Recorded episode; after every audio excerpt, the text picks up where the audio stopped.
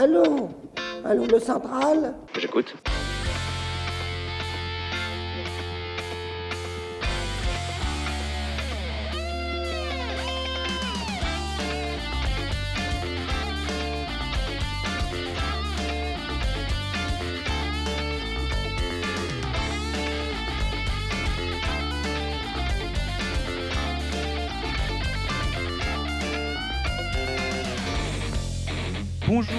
Bienvenue sur cette deuxième émission de Libre Antenne sur les ondes de RFM, émission qui a pour but de donner la parole aux sympathisants, adhérents et militants d'égalité et réconciliation.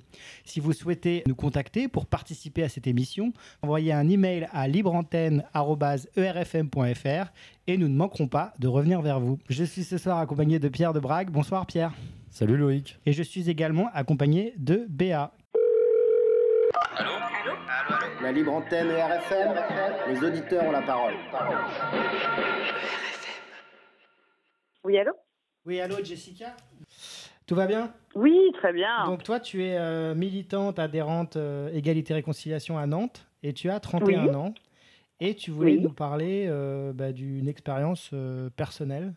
En fait, euh, moi, je voulais témoigner par rapport à un événement qui a quand même assez bouleversé ma vie. C'est un avortement, il y a quelques années. Et, euh, et donc, du coup, c'est vrai que le, le témoignage est, euh, est important et difficile quand on a subi ce genre de choses. Donc juste, euh, donc tu es tombée enceinte avec Oui. ton, ton compagnon, donc j'imagine que bah, bien entendu c'était un accident. Et vous vous êtes pas posé la question de, de le garder ou comment ça s'est passé concrètement?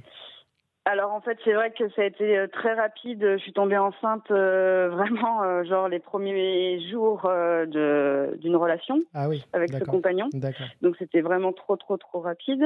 Et c'est vrai que euh, j'ai tout de suite vu dans, dans son dans son regard qu'il ne voulait pas de cet enfant. T'as vu la, t'as Euh, vu la moi- peur dans ses yeux. Tu l'as Ouais, vu ou j'ai il eu te la l'a peur dit dans ses yeux. Vous en avez Pardon? discuté? Vous en avez discuté? Oui, oui, non, non, ça, Mm. on en a discuté, mais c'est vrai que moi aussi, à l'époque, euh, pour euh, plusieurs raisons, parce que moi, avant, c'est vrai que été pro-avortement, j'étais du milieu médical, euh, j'étais une féministe et je trouvais que l'avortement, c'était c'était génial de pouvoir C'était la, c'était la choisir. liberté pour les femmes. C'est ça, c'était ce qu'on m'avait inculqué, ce qu'on m'avait formaté depuis tellement longtemps. Mon corps m'appartient. C'est ça. Je fais ce que je veux et j'étais dans une démarche. euh, C'était pile à un moment où j'avais besoin. euh, je commençais une activité euh, libérale, Mm. donc ça tombait vraiment très mal. Donc j'avais beaucoup de raisons parce qu'il faut des raisons apparemment pour faire ça. C'est ce qu'on nous dit au planning familial. Et donc- donc, moi aussi, je voulais pas forcément de cet enfant à ce moment-là. D'accord. Et tu avais quel âge? C'était il y a trois ans, donc j'avais à peine D'accord. 30 ans. Ouais, j'avais D'accord. 27 ans. Mm. Ok. Et donc, euh, bah, tu, as, tu as fait les démarches, tu as commencé à faire les démarches avec euh, les. Alors tout va très rapidement. euh, C'est vrai que euh, tout est très rapide parce qu'on sait très bien que donc quand on veut vraiment faire l'interruption, on a quelques semaines pour se décider. Donc après tout va très vite et on pose les pieds dans le centre du planning familial. Et, euh, et là, euh, c'est vrai que tout s'enchaîne. Et après, j'ai pas vu du tout, j'ai pas été du tout, euh, comment dire, maître de mon destin, on va dire. Ah, tu, tu as eu le sentiment d'avoir d'avoir été prise en charge?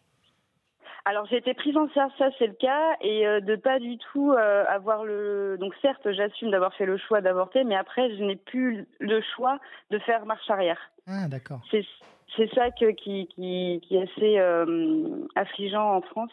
Et- Euh, c'est ça. Et est-ce qu'au planning familial, tu as eu aussi des personnes qui t'ont fait te poser des questions ou pas du tout C'était technique comme euh, question? Alors bon, certes, elle était elle était vraiment euh, très sympathique la pro- le premier rendez-vous qui est la sage-femme, et Mm. après on a le gynéco pour donc la première échographie. parce que la plupart des, des femmes ont fait la première euh, prise de sang avant pour être sûres qu'elles sont Mm. enceintes. Et c'est vrai que la sage-femme était quand même relativement euh, relativement gentille avec euh, donc on nous prend avec le, le papa. Mhm. Et après par contre euh, le gynécologue euh, avait un humour assez un peu spécial. Et c'est là où j'ai commencé à me, à me poser des questions parce que la première échographie, on ne veut pas du père. Ok, tu es toute seule pour faire ton échographie. C'est ça. Donc là, c'est là où je me suis dit, à partir de ce moment-là, c'est bizarre, mais on me donne pas le choix d'autre chose. Et je lui dis, bah, je peux au moins, alors d'accord, ok, je rentre et je fais l'échographie. Et là, je dis, bah, je peux voir l'échographie quand même. Enfin, ah, mais non, non, non. Euh... Ça va vous faire changer d'avis.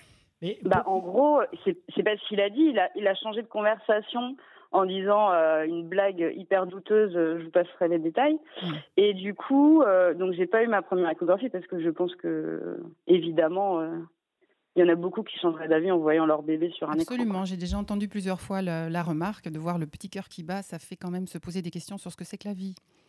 Donc, donc, ça. donc finalement, pour résumer, tout est fait pour que vous ne puissiez pas revenir sur cette décision. Oui, alors que moi, j'avais vraiment dans l'optique, bon, j'étais très naïve, mais j'avais vraiment dans l'optique, en tout cas, ce premier rendez-vous-là, c'était pour voir qu'est-ce qu'on, comment on allait faire. Mais finalement, je me suis retrouvée deux heures après, on va dire, euh, avec le cursus et tout. On, il, nous dit vite fait, est-ce que vous voulez euh, un psychologue? J'étais là, sur le coup, si c'est vos psychologues à vous, je préfère pas. j'irai voir euh, quelqu'un d'autre. Et, euh, et là, bah, on se retrouve à poser le rendez-vous pour euh, l'interruption de grossesse, quoi. Mhm. Quelques semaines après. tout va très vite, quoi. Tout va finalement, très vite. même si la sage-femme du premier rendez-vous est gentille et le gynécologue d'après est méchant, en fait, on ne parle jamais du fond, finalement. Non, voilà, on ne parle pas du fond. On parle beaucoup de la forme. On, déshumanise, on, déshumanise, finalement l'acte complètement. On, on, en fait quelque chose de purement technique. Oui, et en plus, est assez, euh, il y a tellement de choses paradoxales. Par exemple, euh, c'est à côté du de la maternité quand même. Enfin là au CHU où été, c'est à côté de la maternité. Et j'en connais, je connais d'autres euh, d'autres amis qui ont avorté. elles se sont retrouvées le lendemain, quand c'était une grosse intervention, elles se sont retrouvées le lendemain dans une chambre avec quelqu'un qui vient d'avoir un bébé. Mmh, mmh, mmh. Terrible. Et c'est trop tard. Et c'est trop tard. Donc à partir du moment où tu, tu fais cette première euh, réunion, finalement, après, c'est un engrenage et, et on ne revient pas en arrière, finalement. Voilà, c'est un engrenage. Et, euh, et, du coup, moi, ça a été les, les semaines entre ce premier rendez-vous et, euh, et l'interruption qui a duré quelques semaines, quatre semaines à peu près. Mm. ça a été mes, les pires semaines, en tout cas, de, de, remise en question. Je ne savais pas comment faire. Et, euh, et finalement, euh, je me suis dit, bon, après, quand ça sera fini, ça sera. J'aurais oublié et puis ça sera mieux. Et finalement, ça a été bien pire, finalement, l'avortement. Donc cet avortement en, lui-même, euh, l'acte, est-ce que, enfin, j'imagine que ça a été un traumatisme pour toi. Alors moi, qui plus est, euh, j'avais choisi donc parce qu'il y a, euh, il vous demande aussi comment vous voulez avorter. Donc il y a aussi, il y a, euh, ça dépend des semaines de grossesse qu'on a, mais il y a donc l'interruption avec aspiration. Mhm. Et il y a aussi, donc c'est à l'hôpital, mhm. et il y a par médicament maintenant. Et ça, c'est chez toi. Ouais, mais ça dépend, ça, ça, dépend de, de, de, combien, de ton terme. De ton terme. Ouais. Ouais. Et, donc moi en fait je voulais pas euh, peut-être inconsciemment je voulais pas aller à la maison parce que je voulais pas faire ça toute seule non plus et je voulais que ça soit peut-être médicalisé pour me me justifier je sais pas trop en fait donc j'ai choisi euh, l'interruption par aspiration. Mmh. Et j'ai entendu que tu t'es installée en libéral tu travailles dans le domaine médical? Oui. Et bon, normalement, c'est plutôt pour euh, préserver la vie euh, quand on fait ce genre de métier. Est-ce que les gens autour de toi euh, étaient dans ce genre de problématique ou t'accompagnaient dans ce sens-là? D'état d'esprit? Non, pas du tout. en tout cas, moi, je, je baignais dans un, dans un réseau et dans un, quelque chose où j'en ai pas parlé sur le coup, mais en tout cas après on m'a dit ah, mais c'est super, t'es trop forte, t'es courageuse d'avoir avorté. Et puis dans le milieu médical, ça dépend dans quel milieu on, est, mais euh, c'est pas du tout, euh, c'est pas pro pour la vie non plus, hein, puisqu'on a quand même maintenant l'euthanasie, dans un sens pour pas le dire. Hein. Et euh, à l'école, dès le, dès l'école par exemple d'infirmière que j'ai fait, il faut accompagner les gens, il faut les aider à mourir, parce que mmh c'est pas bien de souffrir. Mmh mmh oui, c'est, Comme on ne sait pas gérer la souffrance dans notre, dans notre médecine occidentale, c'est mieux de mourir. Oui, mhm. mais c'est quand même l'autre extrémité. C'est c'est pas la même chose qu'une naissance. Mais Jessica, euh, si je reviens donc euh, donc à, cette épreuve que, que tu as traversée, hein. donc, donc l'acte, euh, donc donc ça a été un, traumatisme pour toi. Et, et qu'est-ce qui s'est passé après alors Oui, bah en plus l'acte en plus pareil, on n'a pas le droit d'avoir le père avec nous. Ah oui. Ça aussi, moi j'étais vraiment outrée de voir que je dis mais pourtant on a insisté, hein. ils n'ont pas voulu quoi. Mmh. Mhm. Donc il est même pas là, il nous attend certes de l'autre côté. Je dis mais il y a qu'à juste s'habiller et puis il est là quoi parce que c'est pas une c'est pas une, une anesthésie générale. Est-ce qu'on t'a donné une raison pour euh, l'absence du père?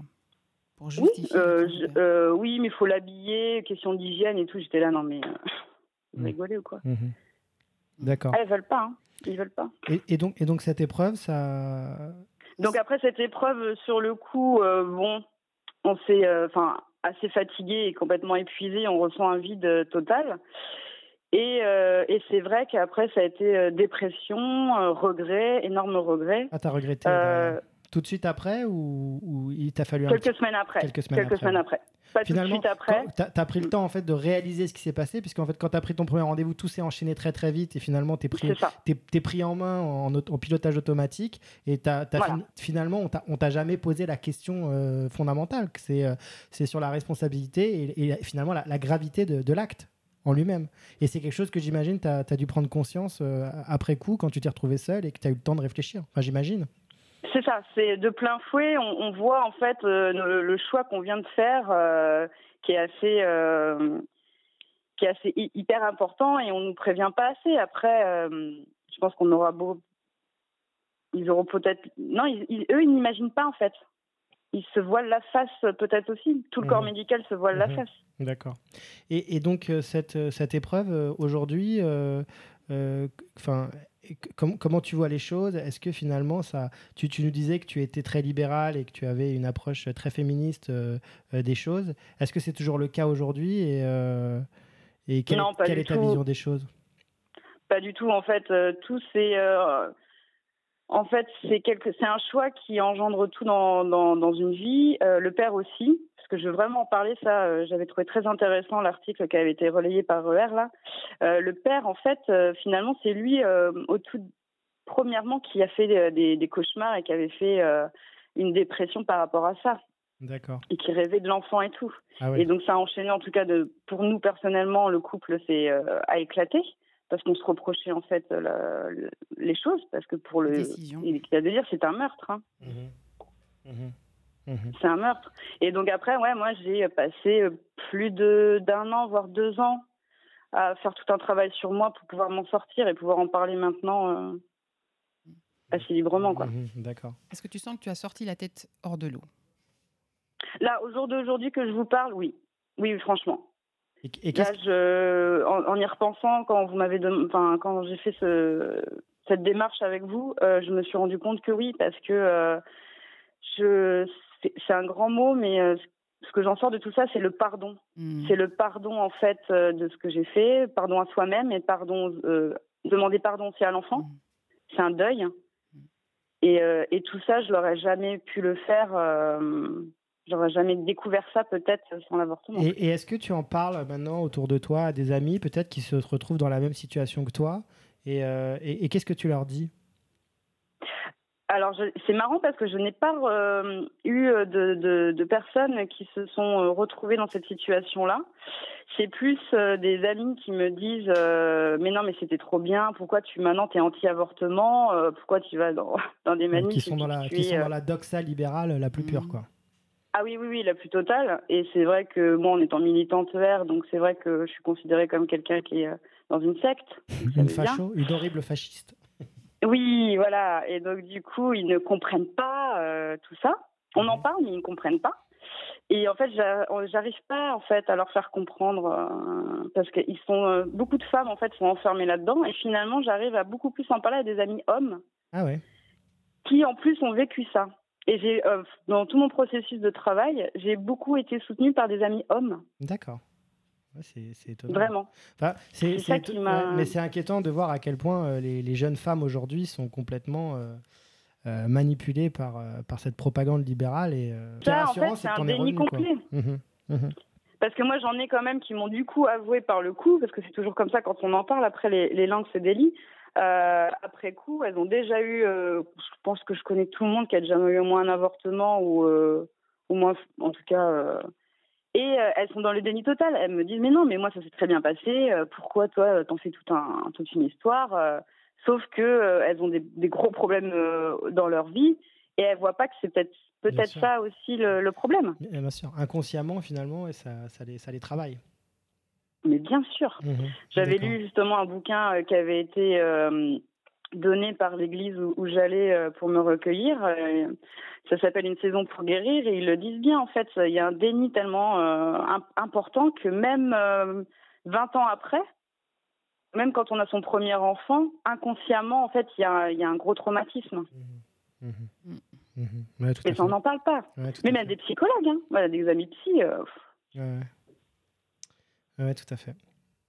Et donc, euh, donc c'est ça- un gros problème. ouais. D'accord. Et est-ce que la, la religion t'a aidé ou euh, tu es, est-ce que tu étais, euh, tu étais religieuse avant ou, ou pas, Pas trop du tout. Non, non, j'étais vraiment euh, socialo-athée, euh, tout- Laïque, tous les laïque- travers.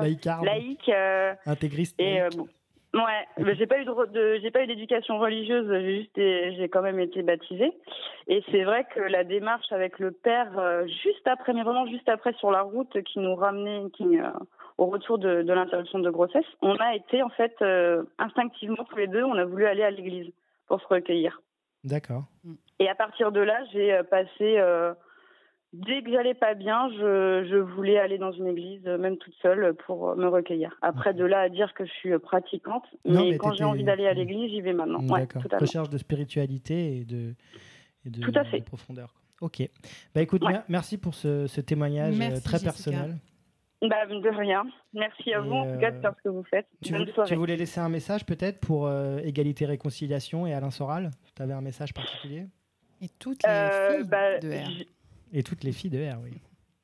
Ouais, justement, moi, je, je, je vous dis, une, ça, c'est une énorme gratitude, en fait, pour euh, monsieur, euh, monsieur Soral, et je lui avais déjà dit lors d'une réunion de, dédicace, euh, et à tous les militants, et surtout aussi aux militantes, militanteux, euh, parce que c'est, pas facile. Le combat est très long, mais il est, il est merveilleux, il est, il est louable, donc il faut continuer. Ok. Courage à tous. Bon, bah, je te remercie, euh, Jessica. Au revoir. De rien. Au revoir. La libre antenne et RFM, les auditeurs ont la parole. Oui, bonsoir, euh, Pierre. Euh, tout va bien Ça va bien. Toi, Pierre, excuse-moi, tu es euh, adhérent euh, Égalité Réconciliation à Metz et tu as 66 ans. C'est ça, je suis adhérent à AER hein, depuis euh, pas mal de temps. J'ai j'ai so- 66 ans. hein. Euh, bien sûr, je suis marié, je suis père de famille avec une femme, euh, je suis même grand-père et je suis retraité. J'ai eu plusieurs euh, carrières en parallèle. hein. La, pr- la première carrière, celle officielle, dite principale du point de vue administratif, c'est celle d'enseignant dans une école d'ingénieur, donc fonctionnaire salarié. Pour cette activité, je suis à la retraite. T'es- tu étais, donc tu étais euh, prof- euh, professeur de la fonction publique ou c'était euh, c'était une école privée Ah oui, oui, j'étais dans la fonction publique, c'est une école d'ingénieur publique. quoi. Ok, d'accord. J'ai eu d'autres activités en parallèle, en particulier celle de, de prestataire de services pour les entreprises. Consultant. Donc ça m'a permis de voir beaucoup de choses. D'accord. Et donc toi, Pierre, tu voulais nous parler en fait de l'évolution des pratiques managériales et des, rela- des relations humaines en entreprise. J'ai été amené à réfléchir euh, sur, sur ces sujets-là, en particulier dans les dix dernières années, parce que euh, concrètement, je me suis retrouvé au, au placard.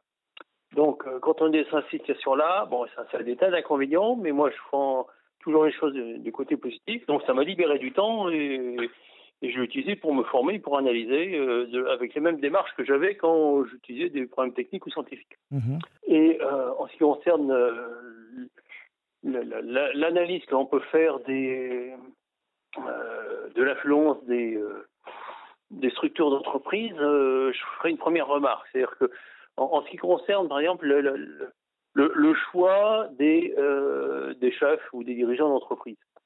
Jusque dans les années euh, 80 à peu près, on a un certain nombre de niveaux hiérarchiques dans l'entreprise. Pas moi. Moi, je suis au niveau N, mon supérieur au niveau N plus 1, mes subalternes, les gens que je dirige, sont au niveau N-1. Donc, euh, dans le système avant, le, le niveau N était euh, celui qui, par euh, ses compétences, son expertise, son charisme, hein, son sens du bien commun, son empathie, était euh, sélectionné par ses pairs pour euh, être le représentant et pour, euh, pour les diriger. Mhm. Il, avait une, cer- Et, il avait une certaine légitimité et une reconnaissance. Ah, tout à fait, ça apporte légitimité et, et reconnaissance. Et, et en plus, on est forcément reconnaissant de par les gens qui vont, qui vous ont nommé, qui vous ont choisi. Mhm. Ça permet euh, au plus haut, plus haut degré d'être euh, directeur technique, voire de- directeur général de l'entreprise. De faire, de faire finalement toutes les étapes euh, pour, mon- monter au poste de responsabilité. Donc ça fait, ça, fait, pas ça, ça forcément- fait des dirigeants qui connaissent vraiment bien leur entreprise, vraiment bien leurs salariés et les tâches qui sont effectuées dans celle-ci. Moi, j'ai- j'ai connu une situation que, telle que celle-là. C'est-à-dire qu'en 75-76, euh, le, le- le directeur général, il passait le matin. Bon, si on arrivait de bonne heure, on pouvait le croiser. Il saluait tout le monde, de la femme de ménage à- au prof d'université. On pouvait lui poser une question. Il était Alors accessible. voilà, c'est absolument extraordinaire. hein. Euh, un petit peu comme avec XIV à, Versailles, hein. c'est-à-dire qu'on pouvait discuter avec lui, mais c'était toujours lui qui prenait l'initiative de nous, de nous rencontrer. hein. Il, il allait vers les gens, il saluait. Et puis on pouvait lui poser une question. Et là, quelque chose d'assez extraordinaire, incroyable aujourd'hui, c'est qu'il répondait. il répondait. Il répondait euh, brièvement. En, en 30 secondes, une minute, le problème était traité. Tu as vu une évolution en fait dans, dans le management, Ah oui, dans, la, dans gestion d'entreprise euh, Voilà. dans, dans les années 80. Est-ce que tu as des exemples où, euh, où tu peux nous décrire euh, comment s'est faite cette, cette, cette transition, si je puis dire? Ah ben, en, en général, ça se fait par le un changement de statut. Par exemple, de l'établissement euh, d'enseignement supérieur où je travaillais, en 90, il y a un changement de statut. Quand tu dis changement de statut, c'est-à-dire euh, le statut. SAS ou euh, de nom de, de, nom de l'entreprise? Euh, Statut juridique? Statut juridique. Et moi, moi, je parle de, du statut d'un établissement d'en- d'enseignement supérieur. D'accord. Il y, a eu, il y a eu des évolutions sur les statuts des personnels, hein. et puis euh, il y a, je crois, en 89, là. et puis il y a eu euh, des évolutions, un changement euh, sensible euh, des statuts euh, de notre établissement. Et euh, dans le nouveau statut, effectivement, la, la- la nomination des responsables était complètement différente. C'est-à-dire qu'au niveau N, on est nommé par le niveau N plus 1. Il suffit de changer cette hiérarchie, ce, ce- ce sens, ce sens de la nomination, euh, pour euh, voir toutes les conséquences. C'est-à-dire qu'à partir du moment où on est toujours redevable des gens qui euh, non seulement vous payent, mais qui vous ont nommé, euh, eh ben, si je veux assurer euh, ma position et ma, mission correctement dans l'entreprise, eh bien, je suis au niveau N, je suis euh, très très courtois, très docile vis-à-vis de l'Union N plus 1, et puis je suis intransigeant, autoritaire, méprisant pour le N 1. Ça, ça c'est un, élément essentiel. Ça, ça- débouche sur des notions euh, de légalité et de légitimité de la fonction. Moi, je me suis permis de dire euh, à des, à des supérieurs, bah, euh, votre pollution euh, directeur est tout à fait légal, vous été nommé, mais moi, je ne la considère pas comme légitime. Bon, c'est sûr qu'on ne se fait pas des copains. Il ne faut, C'est faut pas que- c'est peut-être pour ça que tu as fini au placard. Ah ben ça, c'était la première marche, ça. Euh, J'en ai descendu plein. Autre, au- au- autre notion, autre idée, c'est que euh, cette façon de, de, de, gérer les personnels, cette gouvernance, moi je considère qu'elle est euh, une, un harcèlement implicite. C'est-à-dire qu'à partir du moment où vous regardez l'organigramme d'entreprise et la façon dont il, va fonctionner, découpé en petits bouts, niveau hiérarchique, etc., vous, êtes sûr euh, que euh, ça va se passer assez mal, puisque à chaque niveau, on, a des gens qui sont nommés par l'échelon au-dessus et qui n'ont rien à faire des difficultés de l'échelon en dessous. Mhm. Alors, comme euh, dans cette nouvelle structure, puisque c'est nommé par l'échelon supérieur, on a en général un niveau de compétence euh, qui est un peu, un peu moins bon que le N plus 1. C'est c'est normal, parce que sinon, euh, euh, on risque de prendre la place du chef euh, assez facilement si on est meilleur que lui. Mhm. Donc, on, au fur et à mesure qu'on descend, on a des chefs de moins en moins bons. Je ne dirais pas qu'ils soient complètement, euh, complètement nuls, mais c'est c'est pas loin de la vérité. Alors, euh, ça, c'est une, première difficulté. Et à partir de là, des, techniques d'in- d'ingénierie sociale se, se- greffent là-dessus pour, euh, pé- pénaliser les individus. Au- au- autant dans la manipulation, on a la possibilité de faire faire quelque chose à quelqu'un, comme une soumission librement consentie, suivant l'expression de Joule, et il le fait, euh, je dirais presque avec plaisir et, sans- et surtout sans douleur. Autant dans le harcèlement, euh, on n'améliore pas les performances, mais on fait souffrir. Donc, ce sont des démarches complètement différentes et l'approche entre le, la manipulation et le harcèlement euh, doivent être complètement mmh. distincts. Et est-ce que tu as vu, euh, donc euh, je pense notamment dans l'enseignement, mais peut-être aussi dans les entreprises, quand on rentre dans des phases de restructuration, est-ce que tu as vu des, techniques de négociation particulières qui sont imposées justement pour, pour imposer le changement aux, aux, salariés? Alors, oui, effectivement. Alors, de toute façon, cette, cette technique de euh, de structure hiérarchique, euh, disons, euh, moderne, hein, pour, pour simplifier, il est, évident que ça n'améliore pas la productivité. Ça fait souffrir les gens. Alors, si on a fait ça, c'est pas pour rien, parce que les gens qui ont, créé ce genre de, système, ils ont pas, ils sont pas complètement idiots. Hein. ils ont, ils en ont bien conscience c'est euh, avant tout pour, pour pouvoir casser les entreprises, si bien du privé, et puis du public, pareil, ça va, ça va y venir. Avec un peu de retard, on a déjà vu les, dégâts. Euh, par exemple, euh, un, directeur technique issu de la base dans une entreprise, mais qui a quand même, euh, presque de l'affection pour ses personnels, hein, il ne va pas accepter la délocalisation de sa boîte. Hein. Bien sûr.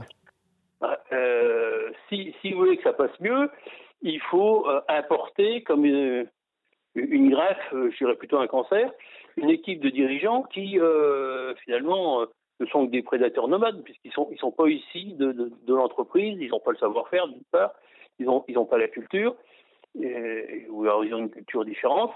Et à ce moment-là, personnellement, je pense que cette, euh, ce harcèlement implicite qui est contenu dans cette euh, nouvelle gouvernance d'entreprise, publique comme privée, en particulier les grandes, hein. les petites on leur fait leur sort autrement, euh, n'a pas d'autre but de faire évoluer le fonctionnement, soit avec un, libéralisme passé au, à, la comment dirais-je, la privatisation des, euh, des entreprises nationales publiques comme privées, enfin, euh, que ce soit euh, de l'enseignement ou des services publics ou, ou, autres, ou des grandes entreprises industrielles.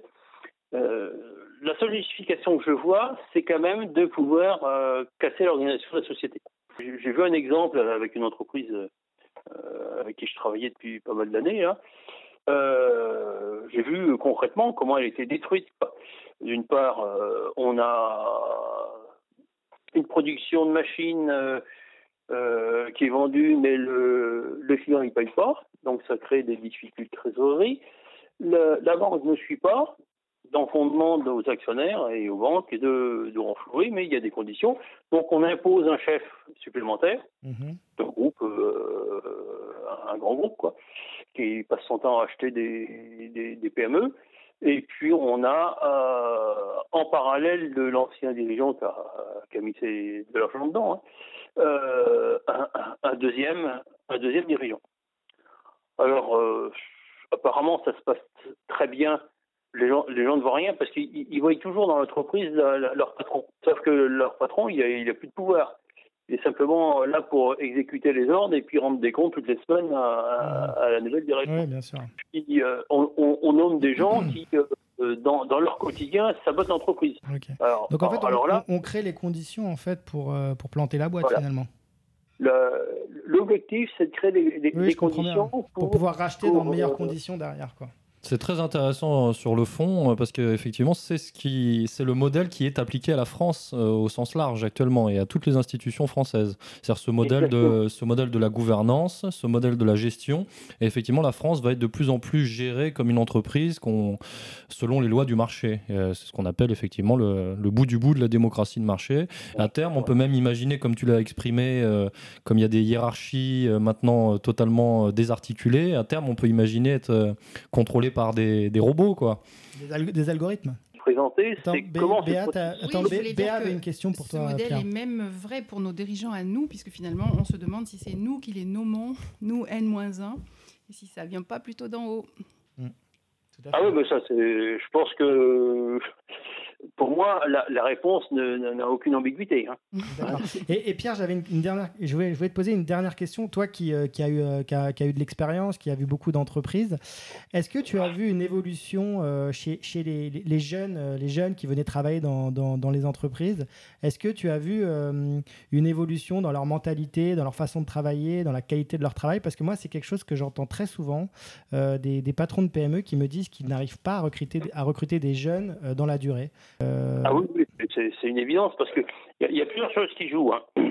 Il y, a, euh, y a les conséquences de, de l'école. L'école où on n'apprend plus. Mais, dans, mais dans, la, dans la mentalité, Pierre, en fait, euh, du, du respect des anciens, d'écouter, de, dans, dans, dans, dans, les transmissions qu'on pouvait avoir entre les générations, euh, est-ce que tu as vu une dégradation à ce niveau-là? On, on, on, a ces grosses lacunes, c'est parce que les, les, les techniques d'enseignement, de, transfert, etc., ne sont pas adaptés à la, population nouvelle. Euh, ça, je ne dis pas que j'ai trouvé une panacée, mais enfin, j'ai trouvé une solution qui correspondait à ma discipline, avec mes petits moyens, pour la population que j'avais. Des techniciens de maintenance qui, euh, qui ne lisent pas. Hmm. Pas qu'ils ne savent pas lire, mais ils ne lisent pas. Au, début, j'en mettais des, des, textes comme notice, ça ne marchait pas. Il leur fallait des images. Avec des images, ça ne marchait pas. Donc il faut une transmission orale, manuelle. On leur fait la démo, ils regardent, et ça y est, j'ai compris, je refais la même chose. Donc c'est n'est pas du tout les modes de le même mode de pensée suivant les populations. Donc on est très très loin de, si j'ose dire, des des oh, oh. auditeurs de, de Quoi. Ok, ok Pierre, je vais devoir euh, te laisser parce que si tu veux, ça fera l'objet d'un autre appel parce que c'est passionnant. En tout cas, je te remercie beaucoup pour, euh, pour ce témoignage. Merci beaucoup et puis on, on te rappellera pour, euh, pour un truc. Merci beaucoup, bonne, bonne soirée. Hein. Au revoir. Allô Allô La libre antenne RFM, les auditeurs ont la parole. Allô Oui, bonsoir Valérie. Tu es en direct sur ERFM. Euh, e tu es adhérente euh, Égalité et Réconciliation. Tu habites à Toulouse et tu as 46 ans. C'est bien ça? Oui, c'est bien ça, oui. Tu voulais nous parler de la décrépitude de Radio France et plus particulièrement de France Culture. Euh, oui, avant j'étais très. Enfin, j'écoutais tout le temps France Culture. parce que bon, d'abord parce que j'étais étudiante et qu'il y avait toujours des sujets intéressants. Mais qu'est-ce qui te plaisait en fait euh, quand tu écoutais Radio France? Qu'est-ce qui faisait que c'était une radio qui avait, qui avait quelque chose de particulier par rapport, euh, par rapport aux autres? Oh ben, J'apprenais des choses. Ouais. Euh, plein de choses et, et, c'était vraiment l'invité qui, qui, qui, était à l'honneur et, et, pas le présentateur comme ça, ça l'est devenu par la suite. Oui, je vois très bien ce que tu veux dire. Et euh, moi, j'en ai un peu marre des, émissions où le, présentateur est la vedette et, euh, on, on, laisse rien dire aux, invités. Oui, bien sûr. Mais euh, d'un point de vue culturel aussi, j'imagine que moi, j'étais peut-être eh sûrement trop jeune pour écouter, mais d'un point de vue culturel, c'était beaucoup plus pointu. Bah, c'est-à-dire que c'était des spécialistes de, des spécialistes d'un sujet qui faisaient des émissions. Donc il faisait pas, euh, il, changeait pas d'émission euh, tous les deux ou trois ans ou tous les six mois euh, en faisant. donc il, faisait que ça, mais il le faisait bien. D'accord. C'était pas des animateurs qui s'intéressaient vite fait à un sujet, mais c'était vraiment des gens qui connaissaient vraiment leur leur, leur, passion et qui faisaient et qui et qui partageaient cette passion à la radio. tout à fait. Et tu as un souvenir d'une émission en particulier qui pourrait peut-être rappeler des souvenirs à nos auditeurs? Ou d'une personnalité vraiment que tu appréciais? Euh, bah, moi, je, me rappelle d'un animateur, d'Alain Weinstein, parce qu'il est resté très longtemps. Et finalement, bah, il a fini par se faire virer par, euh, par Olivier Poirot d'Avor, je crois. Et lui, son créneau, c'était euh, bon, c'était la poésie, la littérature et euh, il laissait vraiment le temps aux, invités de. Bon, je précise que j'ai fait des études de lettres. D'accord. Euh, il laissait vraiment le temps aux invités de, de, euh, bah de, de, s'étaler, de, de, dérouler leur, leur façon de penser, leur sensibilité, sans, sans trop interrompre. Hein, quoi. D'accord. Mais c'est c'est encore le cas sur France Culture. Enfin, moi, des fois, il m'arrive dans ma voiture de d'écouter des émissions, et c'est vrai que par rapport aux autres, aux autres radios, bon, on prend quand même plus le temps. Mmh. Euh, on, prend plus le temps que sur les autres radios, mais euh, on, le prend quand même pas assez. Enfin, ça n'a rien à voir avec ce que c'était. Hein. Euh, on, touchait, on touchait vraiment le le, fond du sujet à chaque fois. Que ce soit le sujet qui était abordé, c'était toujours intéressant, toujours enrichissant. Voilà. D'accord. j'écoutais tout le temps. Et ça, c'était c'était dans quelles années à peu près? Dans, les années 90, encore, encore début 2000. ça a changé avec Laura Adler. Ah oui, bah oui, forcément. de mon point de vue, hein, mais Bon, peut-être que ça avait déjà changé avant, mais je l'avais pas perçu. Mais avec Laura Adler, ça a été vraiment, elle a viré plein de monde. Bonsoir Valérie, hein, je me permets de m'introduire dans la conversation. combien de temps Valérie a écouté l'émission? Enfin, Radio France, pendant combien d'années? En, gros, de, de, toutes les années 90 et 2000. Et bon, après, je suis partie, je suis partie aux États-Unis, je suis revenue, j'ai réécouté. Bon, j'ai ressenti un petit peu. Et puis là, depuis deux ou trois ans, non seulement ça, ça m'intéresse plus, mais ça me met en colère. Donc j'ai quasiment complètement arrêté. Ah oui, carrément. Et tu as trouvé une, une alternative, une autre radio? Non, non, à mon grand désespoir. Mais tu l'as trouvé ce soir. Nous sommes là. Oui, mais c'est pour ça, c'est pour ça que quand j'ai reçu l'email, euh, qu'est-ce que vous attendriez de, de, RFM Et j'attends que vous que vous preniez le relais. Ben, on, va, on, va, essayer, on va essayer. Mais euh, est-ce que tu euh, est-ce que tu aurais un exemple concret, précis d'une du, du, émission où vraiment là tu tu t'es tu t'es arrêté, tu t'es dit non mais vraiment ça va plus là, je peux plus écouter cette radio? Ah oui, oui, oui, oui, oui. ça s'appelle Ping Pong le soir. Ouais. c'est vraiment une émission de cultureux alors maintenant, avant, euh, c'était comme c'était des gens qui étaient spécialistes, qui connaissaient très bien leur sujet. Bon, ils étaient forcément un peu âgés. Mhm. Bon, maintenant à la place, ils ont mis des espèces de trentenaires. Euh, bon, euh, certes, ils ont fait des études. Hein, on entend bien qu'ils ont, ils ont, ils ont étudié des concepts, mais il, me dirait qu'ils n'ont pas bien digéré encore le, la chose et, ça, donne quelque chose comme qui s'écoute parler et, c'est insupportable. D'accord. Le rythme de la parole. Le hein rythme de la parole aussi est très différent. Les jeunes parlent très très vite, les personnes âgées prennent leur temps. Ça change aussi dans le, phrasé, l'articulé. Ça change beaucoup de choses. Oui. Et alors, il y a un bouquin qui est sorti en 2006, euh, euh, Contre la caste, France Culture, un truc comme ça. Et euh, ils ont aussi changé le, la transmission du son, c'est-à-dire que il y avait au niveau du, son, je suis pas ingénieur du son, je, ne peux pas dire avec mes mots, mais c'est devenu au même niveau que, que, les grandes radios comme euh, Énergie ou euh, Radio ou quoi que ce soit. La qualité du son elle-même changé. Ils ont copié en fait ce qui se faisait sur les radios commerciales FM au lieu de préserver leur, leur identité. Oui, voilà, et donc c'est devenu, c'est un peu comme le passage du vinyle au, au CD, c'est devenu tout plat, le, mhm. son. Et, et est-ce que, est-ce que tu, quand, quand, tu écoutais aussi, tu, il y a, d'autres choses qui t'ont qui t'ont choqué, par exemple euh, de la, complaisance que pouvaient avoir des animateurs entre eux ou avec leurs invités, oui. Euh, et, et, manquer finalement d'objectivité et de, et de recul. Oui, oui, oui. Alors ça, c'est Christine O'Krent. ah oui, Christine O'Krent. Alors au début, j'ai pas trop perçu euh, parce que j'aime bien la géopolitique et c'est vrai que j'apprenais plein de choses. Et puis, je me suis aperçue en, en, en, écoutant un peu mieux qu'elle euh, avait une façon d'être courtoise avec ses, ses, invités qui laissait penser, enfin qui moi me laisse penser qu'elle les connaît déjà très bien. Alors voilà, alors c'est pas un saut dans l'inconnu son émission, c'est plutôt euh, bon ben euh, on va continuer la conversation d'hier soir, mais sauf que là c'est c'est à la radio, mais on a l'impression qu'ils se connaissent super bien. bien sûr. alors que normalement, hein. c'est le cas, ils se connaissent tous super bien. Hein. Ils vont tous oui, parce que depuis, manger au, dîner du siècle, donc ils se connaissent tous très bien. Oui voilà, alors depuis, euh, depuis, depuis j'ai appris que, qu'elle, qu'elle était au siècle et tout ça, alors je me suis dit, bah voilà, bah, c'est là quoi. C'est là, c'est là qu'elle recrute. Enfin bon. Mhm. Et, euh, et, et, et, donc, euh, elle, euh, là j'ai fini, hein, je n'écoute plus. Elle m'énerve, hein, je Et, est-ce que, euh, et est-ce que tu as senti, bon moi malheureusement je, je ne suis pas, je n'ai jamais été un auditeur de, de, France Culture assez assidu pour juger, mais est-ce que tu as senti aussi une évolution dans l'idéologie, c'est-à-dire qu'avant on avait des émissions qui étaient plutôt neutres, et aujourd'hui maintenant on essaye plus de faire un peu de la propagande euh, classe, mais ça reste de la propagande. Oui. Oui, alors ça c'est bon, c'est toujours Christine O'Krent, hein, ça évidemment. Mais il y a une émission le matin euh, que j'écoutais euh, en conduisant, ça s'appelait Les Matins de France Culture. Enfin moi, ce que je trouve, ce que je trouve, c'est que d'une part, il n'y a plus de prise de risque dans les questions. Euh, ils, ne choisissent, ils ne choisissent plus d'invités susceptibles de d'être un d'apporter la contradiction, mais enfin radicalement, hein, pas pas seulement dans les dans le style. Mhm. Et on a l'impression que de toute façon euh, dans le fond, euh, c'est comme un ronronnement.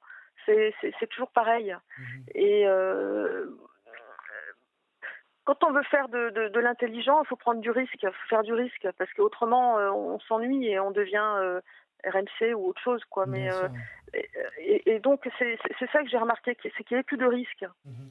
Autrement dit, Valérie, tu nous décris l'enfer du politiquement correct. Euh, fait, le, politiquement correct, euh, il se décline sous plein de façons. C'est-à-dire qu'il y a plein de d'émissions qui qui, qui, qui, ont, qui se prétendent aller aller contre, aller bon. Il y en a une à 3 heures l'après-midi. elle fait des reportages dans Sonia Sonia, je sais pas quoi elle fait des reportages chez les ouvriers, chez les chez les dockers, chez les euh, chez les gens euh, bon qui travaillent, qui, qui, ont des vies dures, euh, tout ça. Bon, ça, ça, ça, fait mine, ça fait mine que ces gens-là existent quand même un petit peu dans la radio, mais en fait non, c'est pas ça parce que finalement ça ne dit rien d'autre que ce qu'on entend tout le temps mmh. dans, dans les grands médias. Mmh. Voilà, c'est une petite illustration un peu pittoresque, mais ça, ça va exactement dans le même sens, comme par hasard. Donc les gens ne sont pas sincères, c'est un scénario qui est déjà écrit Tu as l'impression? Euh, Ouais, ouais, carrément, ouais. ouais. Ouais, il, il, reste dans le conformisme finalement et ça devient très ennuyeux. Oui, mais enfin bon, il faut comme il faut, faut quand même donner l'illusion que qu'il y a beaucoup de, de qu'on dit pas exactement toujours la même chose. Euh, mais, mais, quand même, idéologiquement, euh, c'est le même fond, quoi. C'est le même. Euh, ça n'a plus rien de subversif. Et, moi, ce que j'ai adoré avant dans, dans, France Culture, c'est que il y, avait toujours quelque chose de nouveau. Et, et moi, j'y pensais toute la journée après. Hein. Ça, ça, ça, me faisait travailler les neurones. Bon, bah mmh. maintenant, c'est plus ça. D'accord. Et donc, quelle serait pour toi la radio idéale?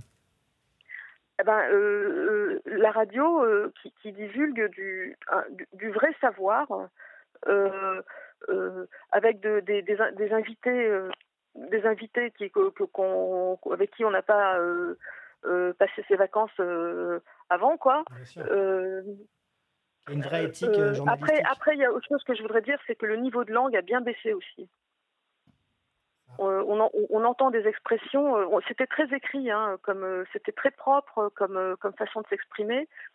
Bon, très universitaire, hein, on aime ou on n'aime pas, mais la plupart du temps.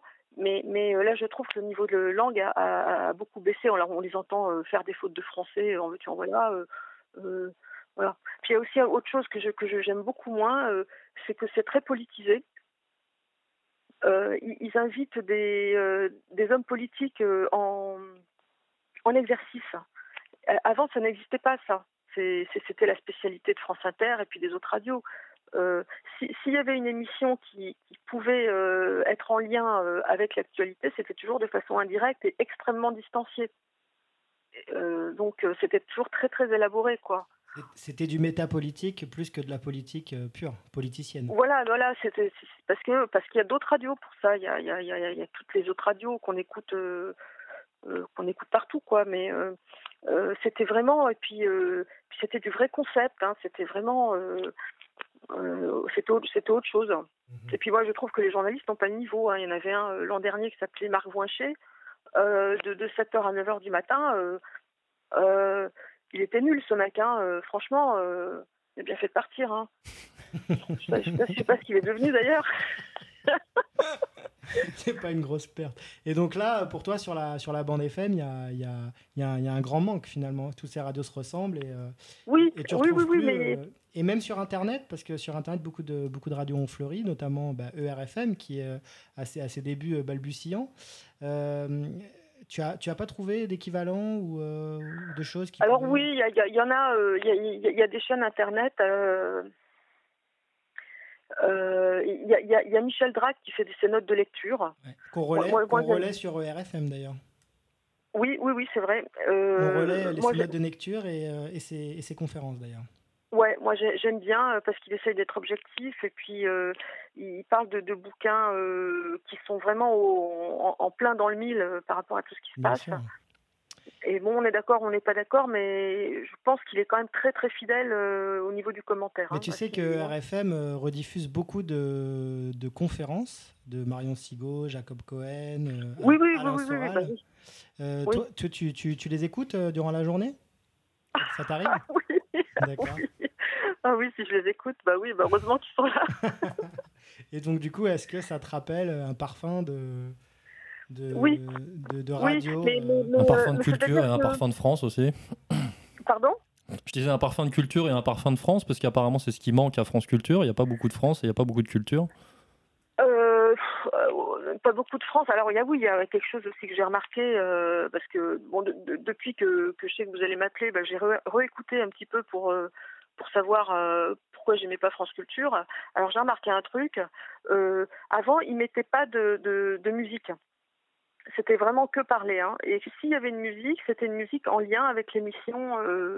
Euh, bon, alors c'était du Moyen Âge, c'était, euh, enfin bon, mais là c'est des, c'est des, euh, c'est des, des, grands succès américains la plupart du temps. Ah oui, d'accord. Alors moi je sens que les animateurs se font plaisir. Et moi je m'en fous qu'ils se fassent plaisir. Je ne suis pas là pour me faire plaisir, ni, ni pour leur faire. Je, je veux apprendre des choses et comprendre le monde. Voilà, c'est tout. Ce qui est le rôle d'une radio d'État, finalement. Euh, oui, Ce qui oui, devrait oui. être le rôle d'une radio d'État. Euh, oui, oui, oui, oui, oui. Alors, ils, ils, ils, se font plaisir mmh. et on sent que, on sent qu'ils sont dans une boîte dans laquelle ils sont bien, où ils se sentent très privilégiés. Euh, euh ça, euh, ça, je l'ai remarqué avec euh, Marie Richeux. Elle avait, elle avait, une émission à 2 heures l'après-midi. ben, on sentait qu'elle était, elle était bien. Alors, j'ai, alors on a, on a su qu'elle habitait dans le 16e. Alors, tant mieux pour elle. Et donc, elle était bien, voilà, travaillait à France Culture. Elle vit dans le 16e, euh, elle a l'air euh, super heureuse. moi, je m'en fous. Ouais, c'est nombriliste, quoi. C'est vraiment nombriliste. C'est du narcissisme, finalement. Du narcissisme. Oui, oui, mais enfin, moi, je, la comprends. La, question, c'est que je, m'en fous, c'est pas mon problème. Quoi. Mhm, bien sûr. Et puis à un moment, avec Marc Voincher, alors je sais pas trop ce qui s'est passé entre eux, mais ils arrêtaient pas de se faire des, allusions euh, par émission interposée. Vous avez de la pub l'un l'autre? Euh, alors j'ai eu, j'ai l'impression que qu'il a dragouillé un petit peu quoi. alors bon, moi personnellement, je m'en fous. J'ai pas, j'ai pas besoin de savoir ça. Je suis pas... ah, bien sûr, bien sûr. Alors il n'arrêtait pas de dire qu'elle était jolie, nanana, qu'il fallait écouter son émission, ah, que ceci, que cela. Bon bref quoi. Ok. ok, ok. Je suis pas sûr que les audiences soient très bonnes. Je pense que ça ne survit que grâce justement aux subventions d'État, hein, ce genre de radio. Alors, alors euh, si les, les, France audiences. Inter, euh, France Inter fait des très bonnes audiences. Hein. Mhm. Euh, si France Culture, ça augmente parce que. Bah, il suffit de baisser le niveau, hein, c'est un peu comme le bac. Hein, c'est ça. Et il y avait un moment au, matin, une fois par mois, alors, alors là c'était vraiment n'importe quoi, il y avait Olivier Poivre d'Arvor qui venait se faire cirer les pompes. alors il s'invitait dans l'émission et bon, il se privait pas de dire que les chiffres avaient encore augmenté. Et, euh, et, voilà tous les tous les tous les présentateurs là qui lui ciraient les pompes et tout ça mais mais mais, euh, mais qui reste à sa place. On, ne veut pas le voir dans les émissions ce mec. hein. qu'est-ce qu'il vient dire? Qu'est-ce qu'il vient faire là? Ouais je comprends euh, voilà. Ok ok. Bon bah en tout cas merci pour ce témoignage. C'était vraiment intéressant. Et nous ça nous donne des bonnes idées pour pour pour, pour, travailler sur sur la suite. Il faut faut pas avoir peur d'aborder de, des sujets qui paraissent a priori obtus ou, ou inintéressants parce que. c'est pas, c'est pas le genre d'égalité et réconciliation. Ah non, non, pas du tout. pas du tout. Mais moi, j'en ai marre des gens qui disent euh, euh, non, euh, c'est trop compliqué. Ben justement, c'est ça qui est bien. D'accord. Ok, ok. Bon, bah, je te remercie beaucoup pour ce témoignage. C'était vraiment intéressant et puis bah, ça nous permet un peu de voir bah, effectivement la, la, chute de la, de la maison Radio France et plus particulièrement de France Culture. Je te remercie beaucoup pour, pour ce témoignage et puis, ben, on te rappellera et tu nous diras ce que tu penses euh, de RFM. Moi, j'écoute tout ce qui passe. Hein. Alors, euh, passez, passez, vous avez une auditrice ben, on, travaille activement pour euh, remplir la grille. et on fera attention au vocabulaire. Et on fera attention au vocabulaire. Ah, ok, merci beaucoup Valérie et à bientôt. Ok, merci. Merci, au revoir. Allô allô, allô, La libre antenne RFM, les auditeurs ont la parole. Cette émission de Libre Antenne touche à sa fin. Merci à tous euh, de l'avoir suivi. Si vous souhaitez participer, envoyez un email à libreantenne.erfm.fr. Bonne soirée à tous et à très bientôt.